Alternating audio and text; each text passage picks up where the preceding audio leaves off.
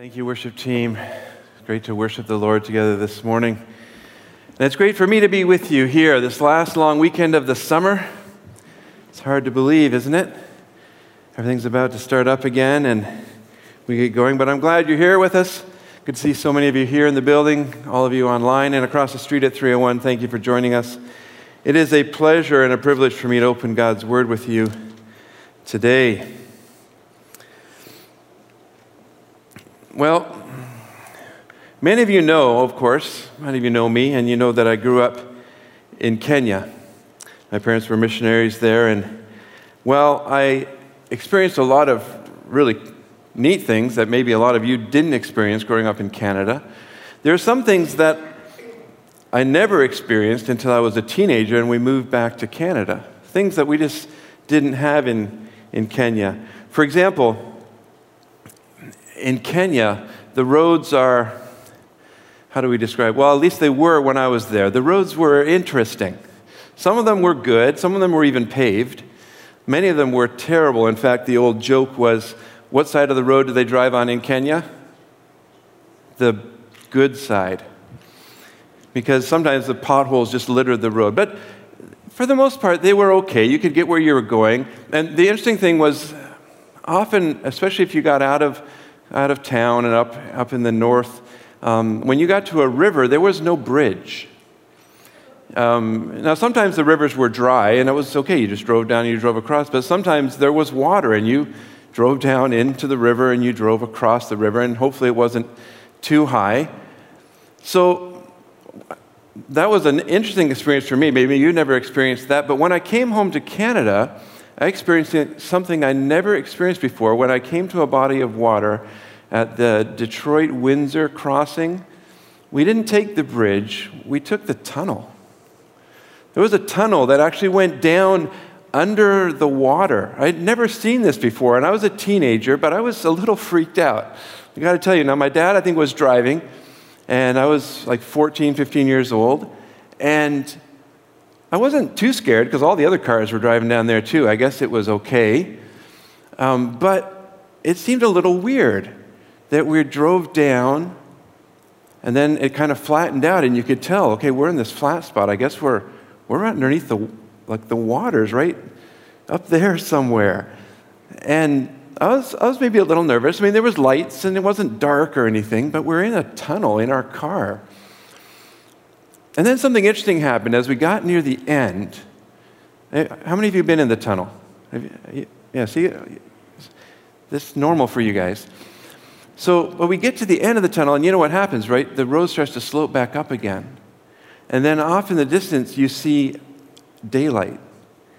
And it's, and it's different than, than the lights, the, the, the unnatural lights that are down there to keep it light. Daylight looks different, doesn't it? You can tell the difference. You can see this daylight off in the distance. And I remember starting to relax as I saw that daylight. Now, I was still in the tunnel, I was still deep underground somewhere, but I could see the light at the end of the tunnel. And it gave me this kind of hope. In fact, it actually helped me to think, well, this tunnel's, this tunnel's not so bad. I, I can handle this. I could maybe even do this again. I'm not claustrophobic or anything, but the light at the end of the tunnel gave me hope. And in fact, we, we all know that's an expression we use now. Even if you've never been in a tunnel in your life, and someone says, Well, you know, there's always light at the end of the tunnel. We know what that means.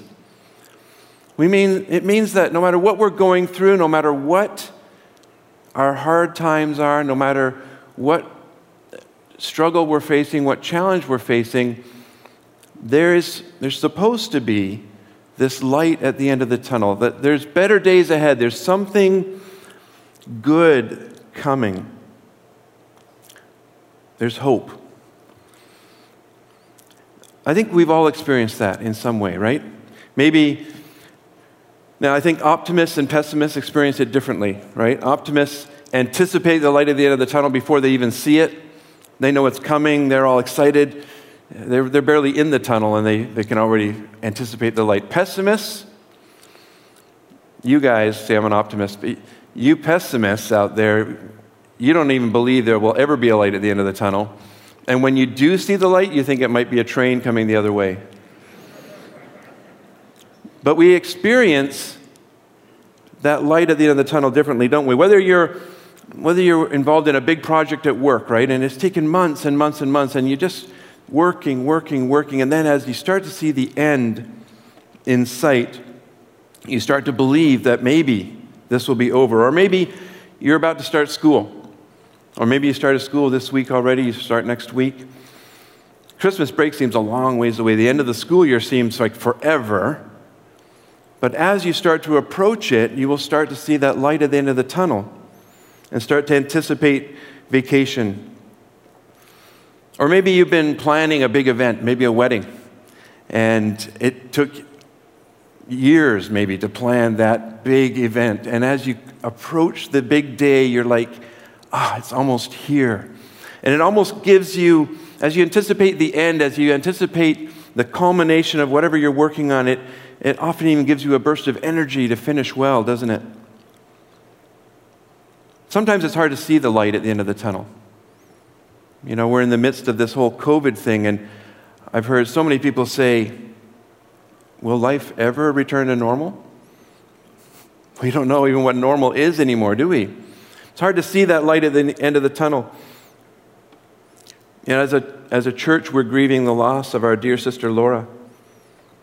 It's hard to see the light at the end of the tunnel in that one. But there is light at the end of the tunnel, ultimately. And we find it in God's Word. We've been working through the books of 1st and 2nd Peter through the summer, and today is our last day. Well, not, not entirely, but our last day of this series. And we're going to look at 2 Peter chapter 3. Our series has been entitled Hope for Hard Times. We've, throughout the series, been looking at different reasons and different things that Peter tells us about to give us hope, even when, even when times are hard. And today, Peter reminds us one more time about the light at the end of the tunnel. He was speaking specifically to the people of his day, but there is so much in here that is good application for us today. So if you have your Bibles or you have your Bible on your app with you, please turn to 2 Peter chapter 3. We're going to read the entire chapter. Don't worry, it's only 18 verses. I'd encourage you to follow along with me as we read. I'm reading from the NIV version, but if you have a different version, that's okay. This is the word of the Lord. It says, Dear friends, this is now my second letter to you. I have written both of them as reminders to stimulate you to wholesome thinking. I want you to recall the words spoken in the past by the holy prophets and the command given by our Lord and Savior through your apostles. First of all, you must understand that in the last days, scoffers will come, scoffing and following their own evil desires. They will say, Where is this coming? He promised. Ever since our fathers died, everything goes on as it has since the beginning of creation. But they deliberately forget that long ago, by God's word, the heavens existed and the earth was formed out of water and by water. By these waters also, the world of that time was deluged and destroyed. By the same word, the present heavens and earth are reserved for fire, being kept for the day of judgment and destruction of ungodly men. But do not forget this one thing, dear friends with the Lord, a day is like a thousand years, and a thousand years are like a day. The Lord is not slow in keeping his promise, as some understand slowness. He is patient with you, not wanting anyone to perish, but everyone to come to repentance. But the day of the Lord will come like a thief. The heavens will disappear with a roar, the elements will be destroyed by fire, the earth and everything in it will be laid bare. Since everything will be destroyed in this way, what kind of people ought you to be? You ought to live holy and godly lives as you look forward to the day of God and speed its coming. That day will bring about the destruction of the heavens by fire, and the elements will melt in the heat. But in keeping with his promise, we are looking forward to a new heaven and a new earth, the home of righteousness. So then, dear friends, since you are looking forward to this, make every effort to be found spotless, blameless, and at peace with Him. Bear in mind that our Lord's patience means salvation, just as our dear brother Paul also wrote to you with the wisdom that God gave him. He writes the same way in all his letters, speaking in them of these matters. His letters contain some things that are hard to understand, which ignorant and unstable people distort as they do the other scriptures to their own destruction. Therefore, dear friends, since you already know this, be on your guard so that you may not be carried away by the error of lawless men and fall from your secure position, but grow in the grace and knowledge of our Lord and Savior Jesus Christ. To him be glory both now and forever. Amen.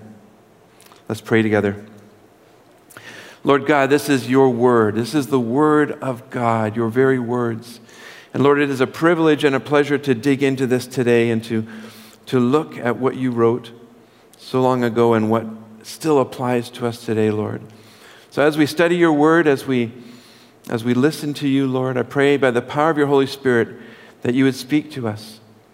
Speak to each person within the sound of your word, that we may come away from today knowing you better, knowing your word better, and trusting you more fully. I pray in Jesus' name, amen. So, Peter, at the beginning of this chapter, reminds us, right, of, he's reminding us and reminding his readers that everything he's telling them is stuff they already know, right? All of 1st and 2nd Peter has been a reminder of things they should already know to ensure that they're thinking correctly about the truth. Now, how do they already know this? Peter tells us they've already heard from the prophets, the Old Testament prophets. And then, of course, they had heard from Jesus Christ himself while he was on this earth. And then it mentions the apostles who carried on the message of Jesus after spending time with him. He even mentions Paul by name, but Peter, of course, was an apostle as well. He mentions that Paul has already taught all these same things in his letters, refers to Paul's writings as scripture. By the way, if you ever need an argument for why we consider the New Testament scripture, Peter thought the writings of Paul was scripture. But the important thing to notice here is through the prophets, through Jesus, through the apostles, is the Word of God. God's message to us has always been consistent, it's the same. And Peter is giving us some reminders here. In this final chapter, he leaves us with two main reminders. The first is a reminder of what is to come to remind us of what is to come. And the second is he tells us how to respond. So, the first thing Peter tells us here is that judgment is coming. Judgment is coming. Now, he says that judgment is coming despite what the scoffers say. Look at verses 3 and 4. Verses 3 and 4 it says, You must understand in the last days, scoffers will come scoffing and following their evil desires. They will say, Where is this coming of the Lord? When they said this coming of the Lord, they were talking about, Where is this judgment that you keep talking about, that the Lord's going to return and judge us? These scoffers are not Christians, they're not believers, they're from outside the church. If you flip over to Jude 17 and 19, you don't have to go turn there now, I'll read it for you. Uh, Jude only has one chapter, so verses 17, 18, and 19 tells us that scoffers, they follow mere natural instincts and do not have the Spirit. They're not believers. But like the false teachers we learned about the last couple weeks, Pastor Calvin and Pastor Jim taught us well about these false teachers. But scoffers are slightly different. Scoffers, they just don't care. They laugh at us. You know the type of people that say to you at work, you don't really believe all that God stuff, do you? Like, that's just fairy tales and make believe. That's for weak people that need a crutch to lean on. That, those are scoffers. They make fun of God. They, they might even like to argue and debate with you about things because they, they want to cause you to doubt their belief, your beliefs. But they scoff at Christianity for one main reason They're motivated the same way false teachers are motivated. They're motivated by their own evil desires because they don't want Christianity to be true. See, if Jesus is really going to return and judge the world, then it matters how we live, doesn't it? And the scoffers, they want to live however they want. So they need to negate God, say there is no God, there is no Jesus, He's not going to return. So they can live however they want. That's their motivation. They would rather follow their own evil desires. So they make arguments. Peter points out one of their arguments here in verse 4. It says, they, they say, Where is this coming he promised? Ever since our fathers died, everything goes on as it has since the beginning of creation. This argument that everything goes on as it always has has a fancy name. I had to practice it, and I dare you to say it five times fast. Uniformitarianism. Uniformitarianism is the idea that nature acts uniformly, right? It follows the laws of nature, the laws of physics, the laws of science. It's always been this way. It will always be that way. Nothing will change. God does not intervene in humanity. That's uniformitarianism. That's what these people were saying. Everything's always been this way. It will always be that way. Nothing's going to change. God doesn't care if there is a God. Peter points out, though, in verse 5 and 6, that their premise, they're basing their argument on this premise that everything goes on as it always has, is a faulty premise. You know what a faulty premise is, right? I, I, I took a course in university uh, for fun, I think, because we had to take non music courses when I was a music major. They wanted us to be well rounded. So I took this course. It was all about debating and, and analyzing arguments. And one of the first things they taught us is always look at the premise of an argument. Because if you can find fault with the premise, the whole argument is useless, right? It's destroyed if it's based on a faulty premise. And that's what Peter does here. He po- points out that their, their premise, that everything goes on as it always has, is a faulty premise. He says in verse 5 they deliberately forget, they ignore two unnatural things that went against the laws of nature, two unnatural events. Now, there was other unnatural events he could have pointed to. Think about it. Jesus parted the sea twice for the Israelites to walk across. That's not natural. Jesus raised people from the dead, healed the blind and the sick. The apostles did the same. But Peter focused on two main events creation and the flood. Two times when God intervened in a dramatic way in humanity, right? God, by his very word, created the heavens and the earth and the animals and everything in it. It didn't happen by some sort of natural occurrence. And the flood, the worldwide flood of Noah, it actually happened. And it happened by the word of God. It didn't ha- it wasn't some natural thing. Creation happened, the flood happened. Things have not always just gone and on as they have and followed the laws of nature. God has intervened in the past. As John Piper puts it, he says, The laws of nature are not laws unto themselves, they are still under the sovereignty of God. We need to remember that. It's very important, especially in this day and age, right? The world would have us believe that evolution is the way the world came about. The world would have us believe the flood never happened The world would have us believe that the laws of physics, the laws of nature, the laws of science, that's all there is. But God is above all of that. And here's why this is important because just as God has intervened in the past, verse 7 tells us that God will intervene in the future. It says, the same word, the word of God that created the world and flooded the world will bring about a day of judgment and destruction, but not by water this time, but by fire.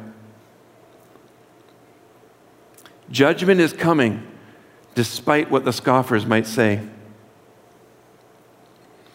But there's another point here in their, their scoffing when they say, Where is this coming? What they're really saying is, It's been a long time, Peter. You, you really think he's coming back? Now, if they were saying that then, imagine now, 2,000 years later. It's been a long time.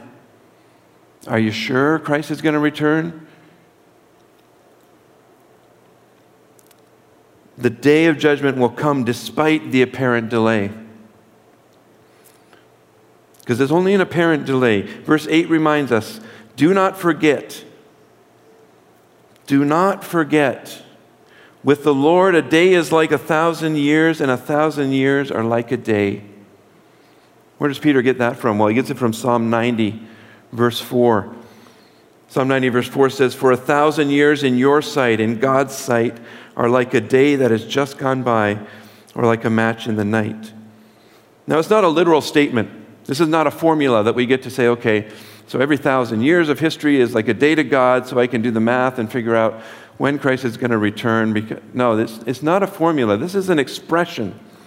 This is an expression to help us understand that time is viewed differently by God than the way we view time. Because God is infinite. God views time in a different way than we do. Let me help you understand this a little bit. Because I think we were created in the image of God, right? Humans, mankind, we were created in the image of God. And I think God gave us a little bit of an ability to see time not as constant. Let me explain. When you were little, when you were young, remember time? Everything took forever right? Five minutes was like an eternity when you were little. Five minutes was always five minutes, but it looked, it seemed to take forever. Now, as we get older, as we get older, time just seems to fly by. It's still the same time. A minute is still a minute, an hour is still an hour, a day is still a day, a year is still a year, but we see it differently. We, we go from saying things like, you know, this is taking forever, and are we there yet? To, it seems like just yesterday. Seems like just yesterday that I brought you home from the hospital, we say about our 20 something year old son. It seems like just yesterday, and, and my, how time flies. Look how much you've grown. We see time differently, don't we? As our perspective changes. And I think that gives us a little glimpse into how God sees time. God sees time in his infiniteness even more differently than we do. So for God, a thousand years is nothing.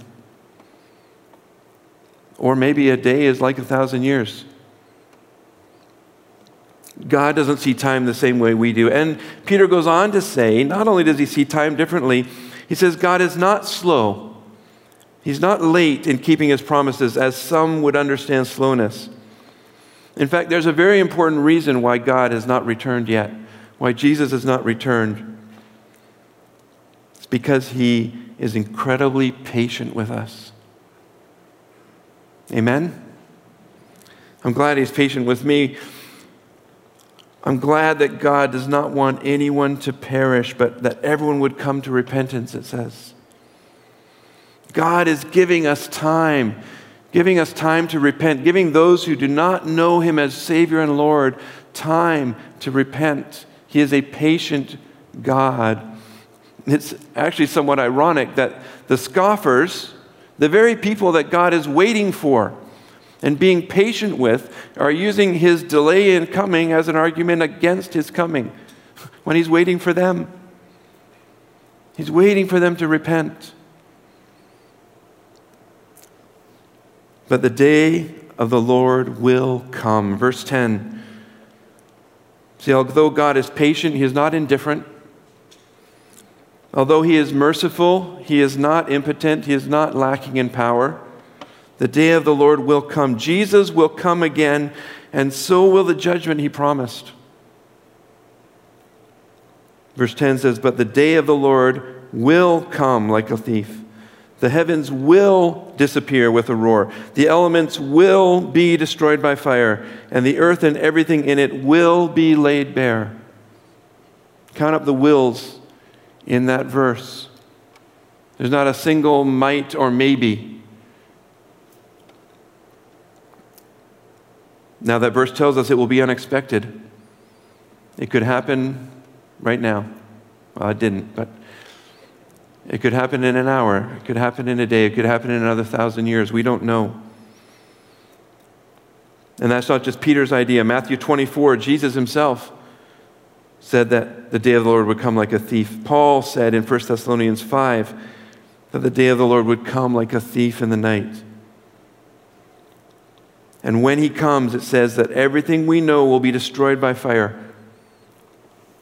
The world as we know it, the heavens, the earth, the elements, everything we know will be gone. Well, that's not true. Well, I don't know whether it's true or not. It will be burned up. Whether the earth will remain and God will regenerate the earth, or, or whether he'll totally get rid of it all and start from scratch, I don't know. But everything that we know in the earth will be burnt up. And then notice the last verse, the last sentence there says, and everything in it will be laid bare. Your version might say, everything done in it will be laid bare. That's the idea that all of our accomplishments, all of our works, all of our, our houses and our cars and our, our monuments and everything we've done will be exposed for what it is. God will judge, and everything will be seen and revealed for what it truly is. Now, as we think about these things, we think about the day of the Lord and the, the end of the world as we know it. It's easy to get distracted by one thing, and I, I get distracted by this all the time. In fact, I got distracted by this as I was preparing for this message. Sometimes we get caught up in the how is it going to happen, God? And we study Thessalonians, we study Revelation, and we study, we start digging and trying to figure out you know, when's the Lord going to return and how is it going to happen? And is it going to be, is there going to be a rapture? Is there not going to be a rapture? Is it pre trib and mid, mid trib? Or are you a mill or a mill or uh, pre mill? We can get caught up in all those arguments. And I love those arguments, by the way, or I call them discussions. My wife calls them arguments. I love to talk about those things. I love to dig into God's word and see what he says. But Peter, Peter cuts through all of that you notice he doesn't tell us a thing about what it's going to look like other than two things. It will happen. The Lord will return, he will bring judgment, and the earth will be destroyed. That's what we need to keep our eyes fixed on. I learned that this week as I was preparing. As I started to get sidetracked about all the details and what should I share about you about my views of eschatology, and I realized it's not important. I mean, it's God's word and we want to know it, we want to try and understand it. That's important. But the important thing is that the day of the Lord will come. It's coming. Despite what the scoffers say, despite the apparent delay, despite your views about what's going to have to happen when he, when he comes, it will come. Some of us will be surprised, and some of us will go, Oh, that's what I was expecting. We'll see. That's the first half of this chapter. A reminder that judgment is coming. The day of the Lord will come. The second half, Peter deals with application. It was great. He pretty much wrote my sermon for me. Because Peter asked the question of, so what? If the day of the Lord is coming, if judgment is coming, what do we need to do? How do we respond? And he gives us six things, but I can sum them up in two. Don't worry, I'll give you the six as well. We got lots of time. Two things repent and obey. If judgment is coming, you need to repent and you need to obey. Remember, we talked about, we read about this in verse 9, but we also see it in verse 15. God is being patient with us. So if you don't know Jesus today, if you have not been saved by the blood of Jesus, if He is not your Savior and your Lord, you need to repent. God is being patient with you. He does not want anyone to perish, but everyone to come to repentance.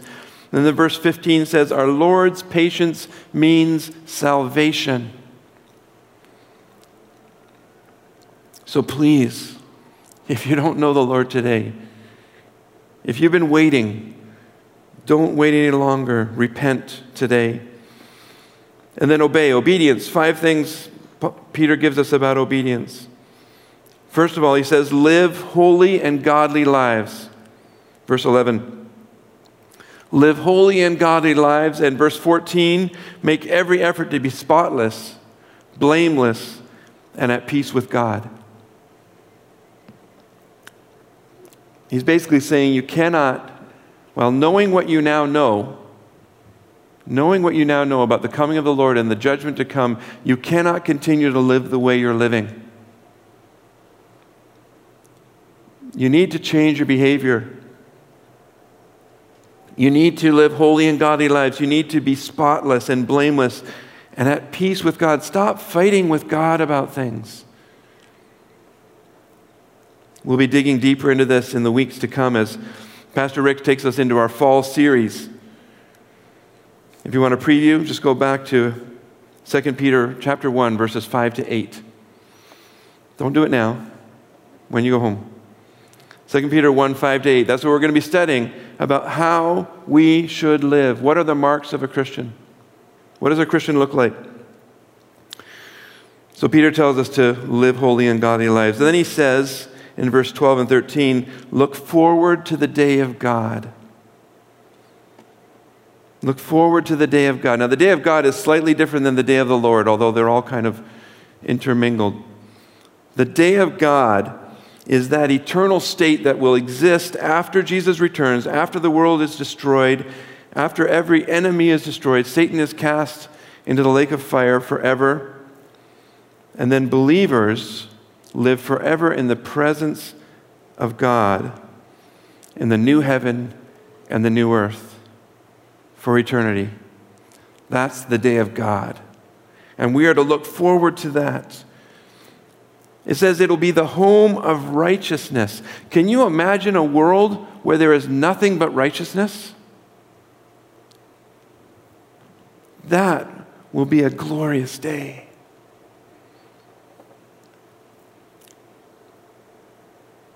And he says we should anticipate it. Where do I get that from? It, it, he says we should speed its coming. Now, don't, don't misunderstand here. We cannot change when, when God will return, when Jesus will return, when the day of God will be. That time is fixed. God has already said it. He knows it, nobody else. So, why does it say we should speed its coming in verse 12? It's an expression, again, that, that means we should anticipate it with joy. We should look forward to it because we have been declared righteous. We can look forward to the day of God, that we can even look forward to the day of judgment with anticipation and ask for it to come quickly. We sang earlier, right? Even so, come, Lord Jesus, come. Come quickly, Lord Jesus. We can anticipate the day of God with joy and anticipation and, and just want it to come right away. Come, Lord Jesus, because we're not afraid of what, it, of what is coming.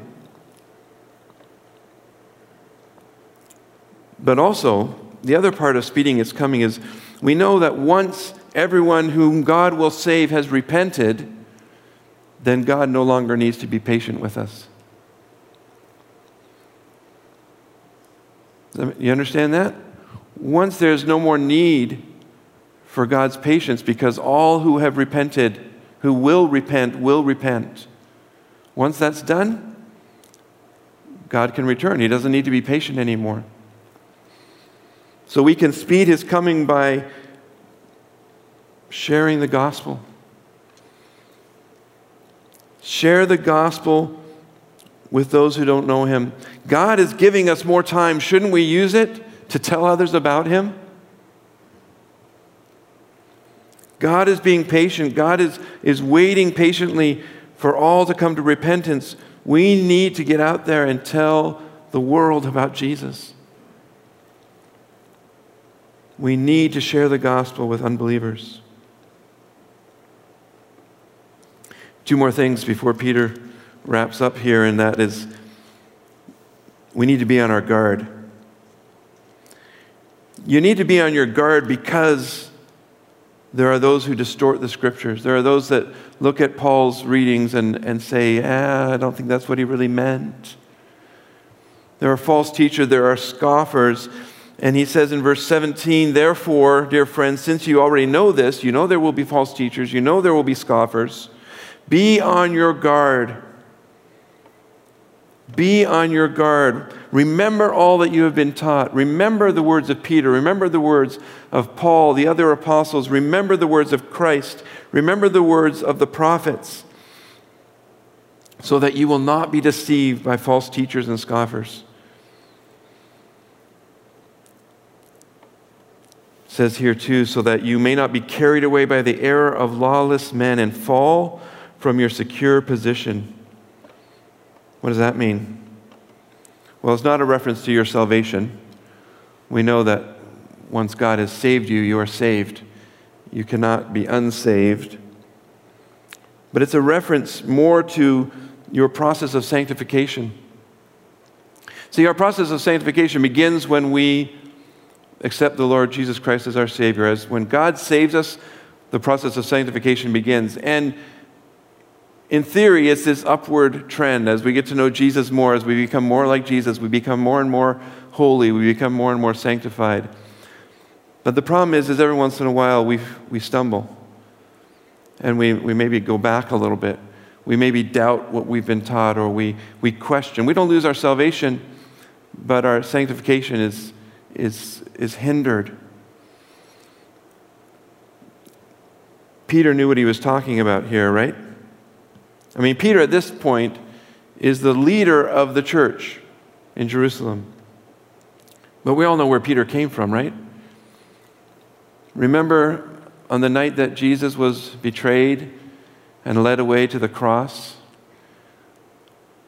Just before that happened, Peter had said, Even if everyone else deserts you, Lord, I will not. I will die with you.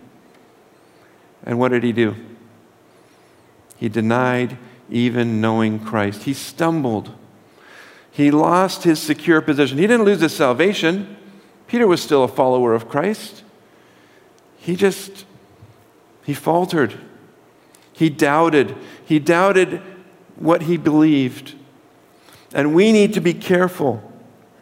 See, the enemy wants to get in there. He wants to, he wants to erode your faith. He wants you to doubt your security in Christ. He wants to create doubt and mistrust. So be on your guard, dear friends, so that you will not lose your footing and doubt your security in Christ.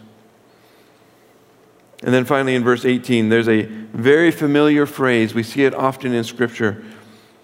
Peter says, But grow in the grace and knowledge of our Lord and Savior Jesus Christ. We read that so many times. I've read it so many times. Sometimes we just kind of gloss over it like it's some sort of closing remark. But this is very important. This is talking about grace and knowledge. Now, think about it. Grace and knowledge are two very different things. I found a very good ch- chart by Charles Swindoll. So this isn't mine but you're getting it through from him. He talks about how important it is to balance grace on the one hand with knowledge. You see, grace, grace keeps you tolerant and loving. Right? Grace allows us to be tolerant and loving. But knowledge keeps you strong and confident. And you have to have both. If we're just, oh, we love everybody, we tolerate everything, that's not enough. We also have to have the knowledge of the truth so we can be strong and confident in our beliefs. But we can't be so strong and confident that we're not tolerant and loving. We need both in our lives. Grace gives you mercy and compassion, whereas knowledge gives you discernment, and discrimination, and, and wisdom. And we need both, right? We need to discern right from wrong, but we also need to be merciful and compassionate. Grace helps you believe and accept, whereas knowledge helps you question and critique. Right? We got to get that one right, especially when we're dealing with false teachers. We need to test what people say and make sure it's according to the Word of God. That's, that is questioning and critiquing, that's knowledge. But we also need to know when to believe and accept what we've heard because it's the Word of God, because it's in line with the Word of God. Grace and knowledge. And then finally, grace results in vulnerability. Grace makes you vulnerable. And knowledge results in stability. It makes you stable and strong and sure footed. We need both in our lives. So when you read that, that statement, grow in the grace and knowledge, don't just pass over it. Remember, we need to learn grace, but we also need to learn knowledge. I don't know where you are today. My guess is every one of you is either stronger at one than the other. It's just the way you're wired. Some of us are big knowledge people, and we just, oh, we, I, I know, I got to know everything. And some of us are just grace people. No, I'm, I'm, I'm just going to be gracious. Uh, we need both in balance in our lives. But notice, this is important, this isn't just any grace and knowledge. This is not general grace and knowledge as the world would see it. This doesn't mean go to school for knowledge and get a whole bunch of doctorates and now you've got knowledge. Or spend a lot of time doing social work, uh, spend time with the needy, and you'll become very gracious and humble. No although those are good things, do those. He says, grow in the grace and knowledge of our Lord and Savior Jesus Christ. Not our own grace and knowledge, not the world's grace and knowledge, the grace and knowledge of Jesus. We need to grow in the grace of Jesus. We need to grow in the knowledge of Jesus. Essentially, he's saying you need to be more like Jesus. I mean, think about it. Go back and read the Gospels. Jesus was gracious and loving and tolerant. He ate with sinners. But Jesus was also the epitome of knowledge and conviction, and he knew right from wrong. And Jesus balanced grace and knowledge perfectly. And that's what we need to grow. That's what we need to grow in. We need to grow to be more like Jesus. So Peter tells us repent and obey. Because judgment is coming, repent and obey. Live holy and spotless lives. Be at peace with God. Look forward to the day of God. Anticipate it with joy and anticipation. Share the gospel with unbelievers. Be on your guard against false teachers and scoffers. And then grow to be more like Jesus. Grow in the grace and knowledge of our Lord and Savior, Jesus Christ. Let's pray together, please. Lord God, thank you. Thank you for your word. Thank you that your word is, is just as relevant today as it was when you wrote it. And Lord, I pray today as we look forward to that light at the end of the tunnel, the coming of the Lord, that the, the day of God when we as believers will live forever in the presence of God in a new heaven and a new earth where there is only righteousness. Lord, help us to look forward to that day. But Lord, help us to live today in light of what is coming. Lord, do a work in us. Change us. Make us more like you, Lord God. Through the power of your Holy Spirit, Lord, I pray that you would accomplish everything you need to accomplish in us. Break us where we need to be broken, Lord. Convict us of our sin. Remind us of your word. And grow us, Lord, to be more like Jesus. I pray in your precious holy name, Lord God. Amen.